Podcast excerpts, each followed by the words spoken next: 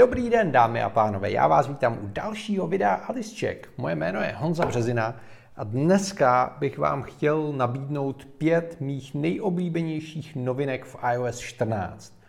Musím se přiznat, že to pro mě nebylo úplně jednoduché vybrat právě pět novinek, protože na jednu stranu Apple reportuje, že jsou tam stovky nových věcí, což bez zesporu jsou, pořád objevují nové a nové, a to beta verzi testuju už někdy od června, takže už mám za sebou několik měsíců.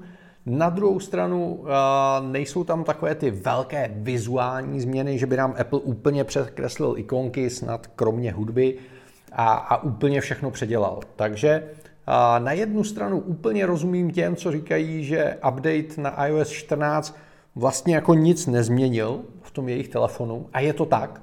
Pokud eh, přejdete ze 13 na 14, tak se toho vizuálně opravdu na první pohled mnoho nezmění. A potom strašně záleží na vás, co budete z těch novinek používat a co ne. A nakolik budete nebo nebudete ochotní změnit eh, svoje používání toho zařízení. Musím se přiznat, že já osobně jsem se už několikrát snažil dát prostor novým widgetům a v tomhle okamžiku, jak vidíte plochu mého iPhoneu, zase tam žádný widget eh, mezi ikonami není, prostě mi to pořád nesedí. Možná jednou přijdou widgety, u kterých si řeknu, jo, to potřebuju, to je přesně ono, tohle to mění můj svět.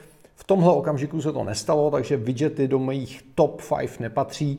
A myslím si, že podobně to bude mít spousta z vás, což znamená, něco vám sedne, něco vám nesedne, něco vám bude připadat důležité, něco vám bude připadat úplně nedůležité, možná si toho ani nevšimnete. Takže berte to tak, že tady je top 5 za Honzu Březinu, jeho nejoblíbenější novinky v iOS 14. Číslo jedna eh, se samozřejmě musí týkat fotoaparátu. Jsem fotograf, přiznám se, že přestože mám obrovský batoh a spoustu techniky, zrcadlovky, objektivy, blesky, světla a já nevím co všechno, tak focení iPhone mě baví a baví mě čím dál tím víc, protože jednak s ultra širokým objektivem je to mnohem větší sranda, zároveň Apple postupně tu fotografickou aplikaci, tu nativní, tu systémovou, kterou se přiznám, že používám úplně nejčastěji, vylepšuje tak, že už se s tím dá docela rozumně fotit a za mě ty změny v systémovém fotoaparátu jsou jedny z nejdůležitějších, které mě osobně změnily život k lepšímu. Mám tady na to tři modelky. Tohle je Kuba, tohle je Kubikula, tomuhle říkám pracovně Primula. A ty mi tady pomůžou s předváděním toho, co se změnilo. A změnilo se toho hodně. Věc, která je pro mě asi jedna z nejdůležitějších, je to, že konečně dokážete zafixovat kompenzaci expozice. Původně jsme to dělali tak, že jsme tadyhle vzali primulu, postavíme ho tady, do čela ministerstva ho můžeme třeba dát, namířím na něj a protože je na tmavém stole, tak je to hodně světlý. Takže vy jste klikli, zatáhli jste dolů, udělali jste primulu tak, jak má být a když jste začali komponovat, tak se vám to změnilo. Protože po pár sekundách se ta kompenzace expozice změnila. Přátelé, to skončilo. Stačí eh, vytáhnout spodní panel, vybrat si kompenzaci, nastavit kompenzaci tak, jak ji potřebujete a on si ji, přátelé, normálně pamatuje. Což znamená, teď je zafixovaná a trvá. Dokonce, když vyskočím z aplikace, vyřídím si hovor, vrátím se, kompenzace pořád trvá. Vidím ji i nahoře v tom rohu, takže na ní nezapomenu. Dokonce i když restartuju tu aplikaci, tak si to pamatuje. Stejně tak, když třeba změníte poměr na 16 k 9, tak si to konečně ta aplikace bude pamatovat. Takže to je změna, která za mě je úplně, úplně důležitá a tady Primulovi uděláme pěknou fotku. Bude mít na služební průkaz. Jo? A co víc, a u videa třeba máte možnost přímo klikáním nahoře změnit formát, v kterým nahráváte. 4K na 30, 4K na 60, HD 60 a tak dále. Je to drobnost, ale strašně, strašně moc pomáhá. A co se mi taky hodně líbí, když přepnete na portrét, tak můžete rovnou při focení nastavovat slonu. Můžete to dělat samozřejmě i zpětně, ale můžete to dělat rovnou a můžete rovnou vidět výsledek. Takže tadyhle vezmeme primulu, zaostříme, musíme najít minimální zaostřovací vzdálenost a už si krásně můžeme hrát se clonou. Ještě bychom museli být dál, ještě pořád ho nechytá. Dobře, s primulou jsou problémy, já si myslím, že tam dlouho nevydrží. Takže první věc, změny v aplikaci fotoaparát, jsou to desítky drobných záležitostí. Rychlejší focení, možnost přepínání režimů, zafixování hodnot, ať už je to poměr stran nebo kompenzace expozice, možnost zafixovat kompenzaci expozice u videa, nebo zafixovat to, aby video v průběhu natáčení neměnilo hodnoty. To je za mě deal breaker a rozhodně jednička iOS 14 a tu aplikaci mám opravdu rád.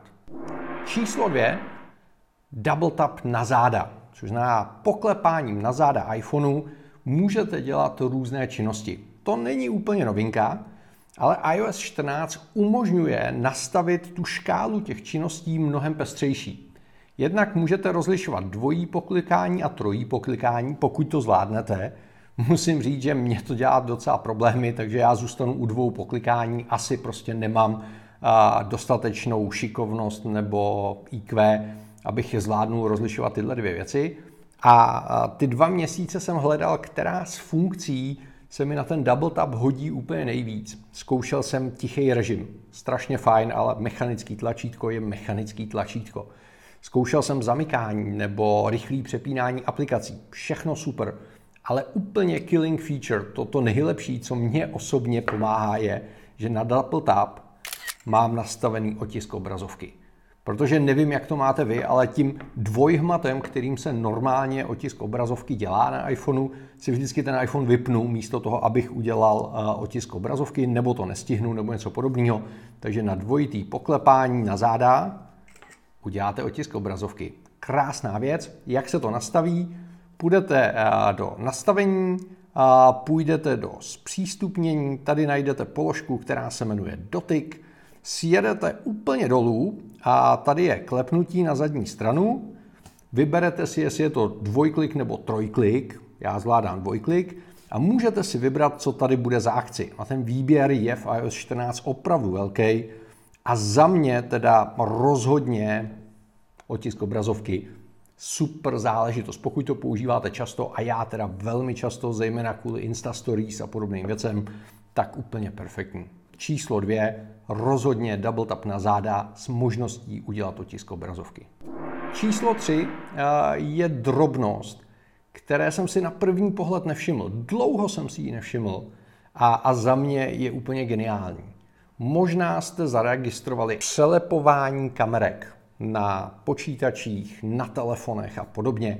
Všichni to pořád řešejí. Já teda nevím, když se dívám na Pornhub, tak se za to nijak nestydím, ale každý to máme trošku jinak. Chápu, že je spousta situací, kdy prostě potřebujete vědět, jestli se někdo kouká, nekouká, jestli někdo poslouchá nebo jestli někdo neposlouchá. A tohle je věc, která se objevila v iOS 14 v podobě nenápadné tečky vedle noče nebo v horní části obrazovky. Což znamená v okamžiku, kdy nějaká aplikace používá kameru, tak se vám vpravo nahoře rozsvítí malý zelený bod, tak jak jsme zvyklí od kamerky Eh, u počítače. Vynikající. Pokud něco používá a mikrofon, pustíme si třeba diktafon, tak se rozsvítí jaká? Oranžová, přátelé. Takže dokážu říct, kdo mě poslouchá a kdo se dívá a kdy. Takže to je věc, eh, která v iOS nikdy nebyla a, je to velký posun dopředu, co se týče soukromí a hlavně eh, vědomí toho uživatele, co se děje a co se neděje. Takže víte, na který webové stránky se můžete dívat, na který se zrovna nemůžete dívat kdy vás v home officeu sleduje eh, kolega nebo, nebo zaměstnavatel, kdy, kdy si máte vzít i kalhoty, nejenom košily a podobně. Znáte to, všichni v tom teď žijeme.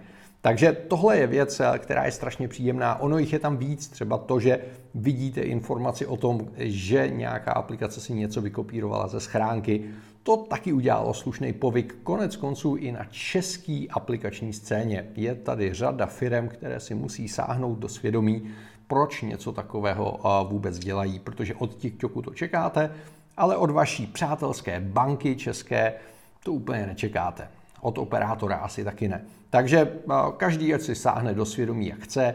Za mě zejména ta kontrolka, která mi ukazuje použití kamerky, použití mikrofonu, palec nahoru a rozhodně do top 5 funkcí patří. číslo 4 je trošičku specifické, možná ho vůbec nebudete potřebovat, ale zejména pro moje klienty je to věc, která je absolutně, absolutně bombastická a čekali na ní 15 let. Já vím, že se nám androidiáci budou strašně smát a, a zcela opodstatněně beru to, kluci, házejte na nás vajíčka, je to v pořádku. V iOS 14 si, přátelé, poprvé můžete nastavit, který webový prohlížeč a který e-mailový klient se bude používat jako ten hlavní, ten základní. Což znamená, když kliknu na nějaký odkaz v e-mailu nebo na webové stránce, tak se mi otevře co? No vždycky to bylo Safari. Jasně, je to Apple produkt, Apple ho má rád. Já konec konců mám Safari taky rád, jo? ale znám řadu firm, kde prostě Safari ne z jakýchkoliv důvodů a chcete používat radši Chrome nebo DuckDuck nebo já nevím, co máte rádi. Klidně prohlížeč od seznamu. OK, ten radši ne, ale prostě nějaký prohlížeč tak Apple konečně uznal, že teda je tady nějaká poptávka a že už je neudržitelné tam spát svoje Safari a svého mailového klienta a můžete to změnit. Samozřejmě je to Apple, takže vám to úplně jako nezjednodušil, takže když budete hledat v meníčku nastavení defaultního prohlížeče a defaultního e-mailového klienta, tak ho nenajdete. To by bylo příliš jednoduché, ještě by se to lidi mohli měnit.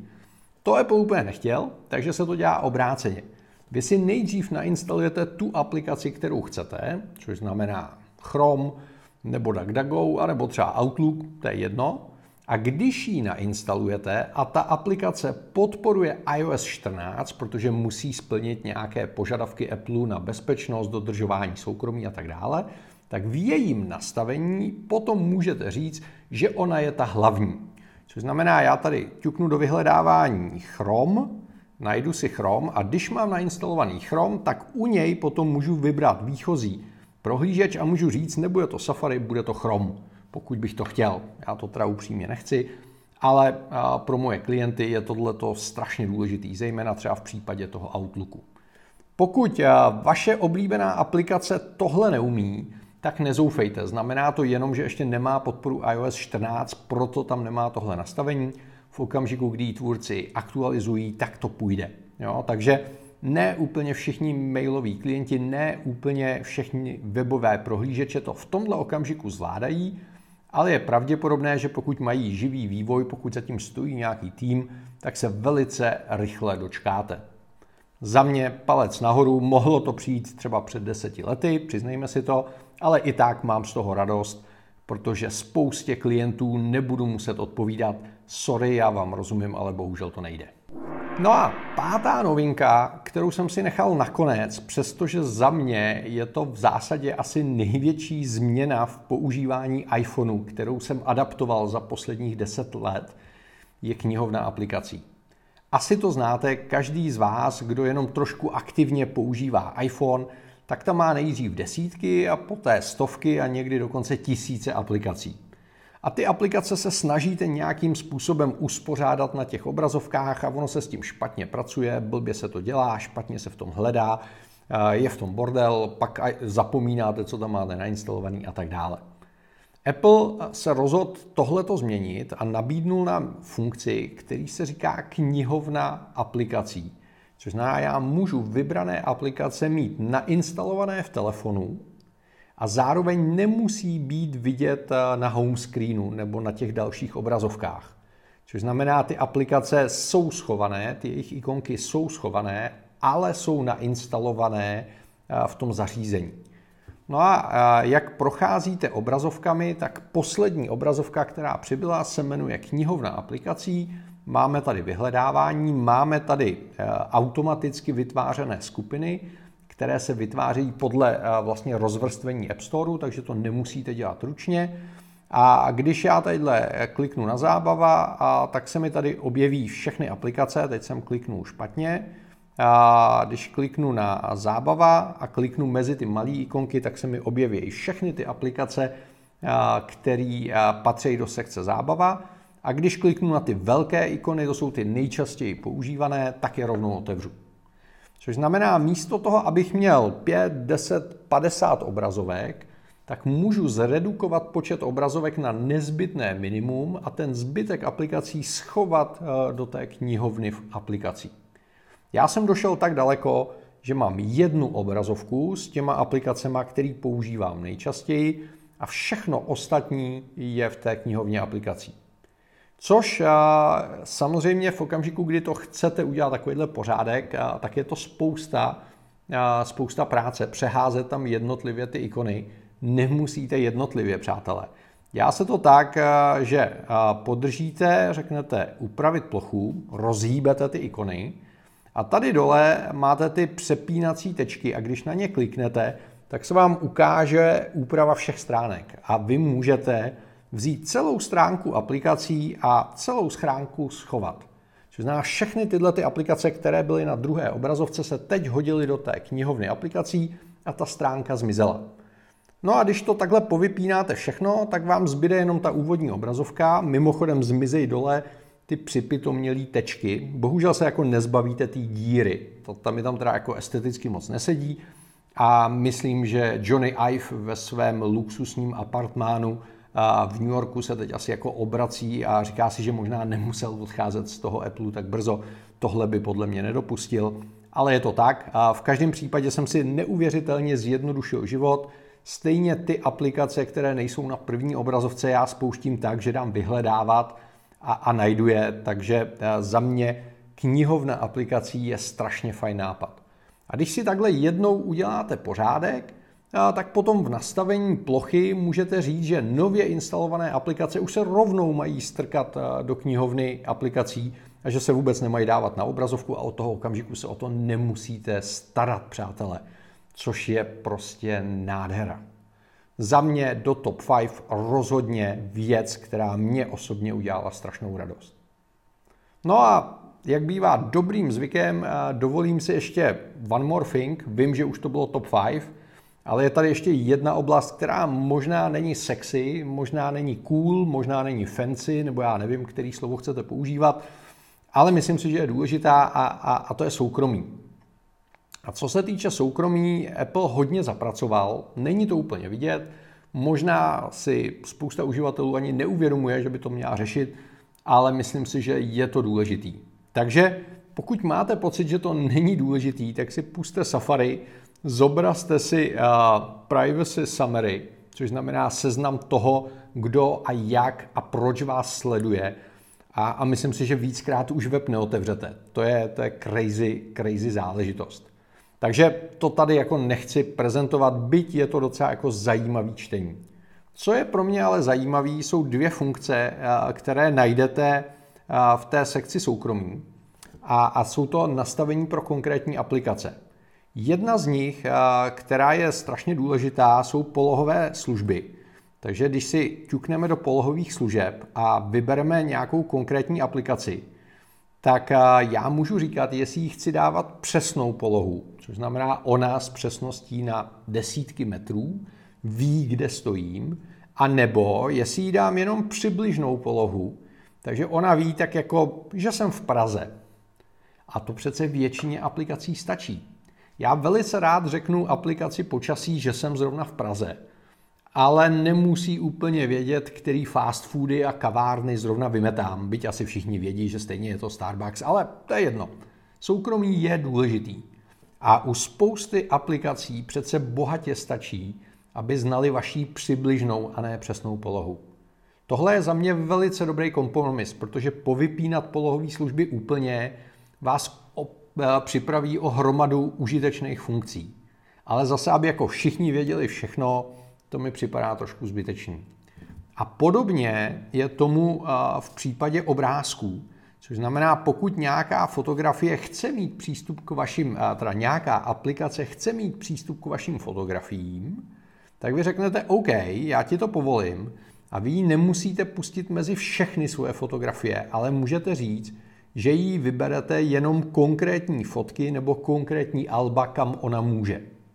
Jo? Což v případě uh, aplikací typu Facebooku, který si vůbec nebere servítky a, z celku otevřeně říká, že všechno, co se o vás dozví, tak to si jednak uloží a druhak to napráší komukoliv, kdo mu jenom trošku zaplatí, Já si myslím, že je velice rozumný. Takže si uděláte album, který se jmenuje Facebook, dáte do něj jenom ty fotky, které chcete zveřejňovat na Facebooku a nikam jinam ten Facebook nepustíte.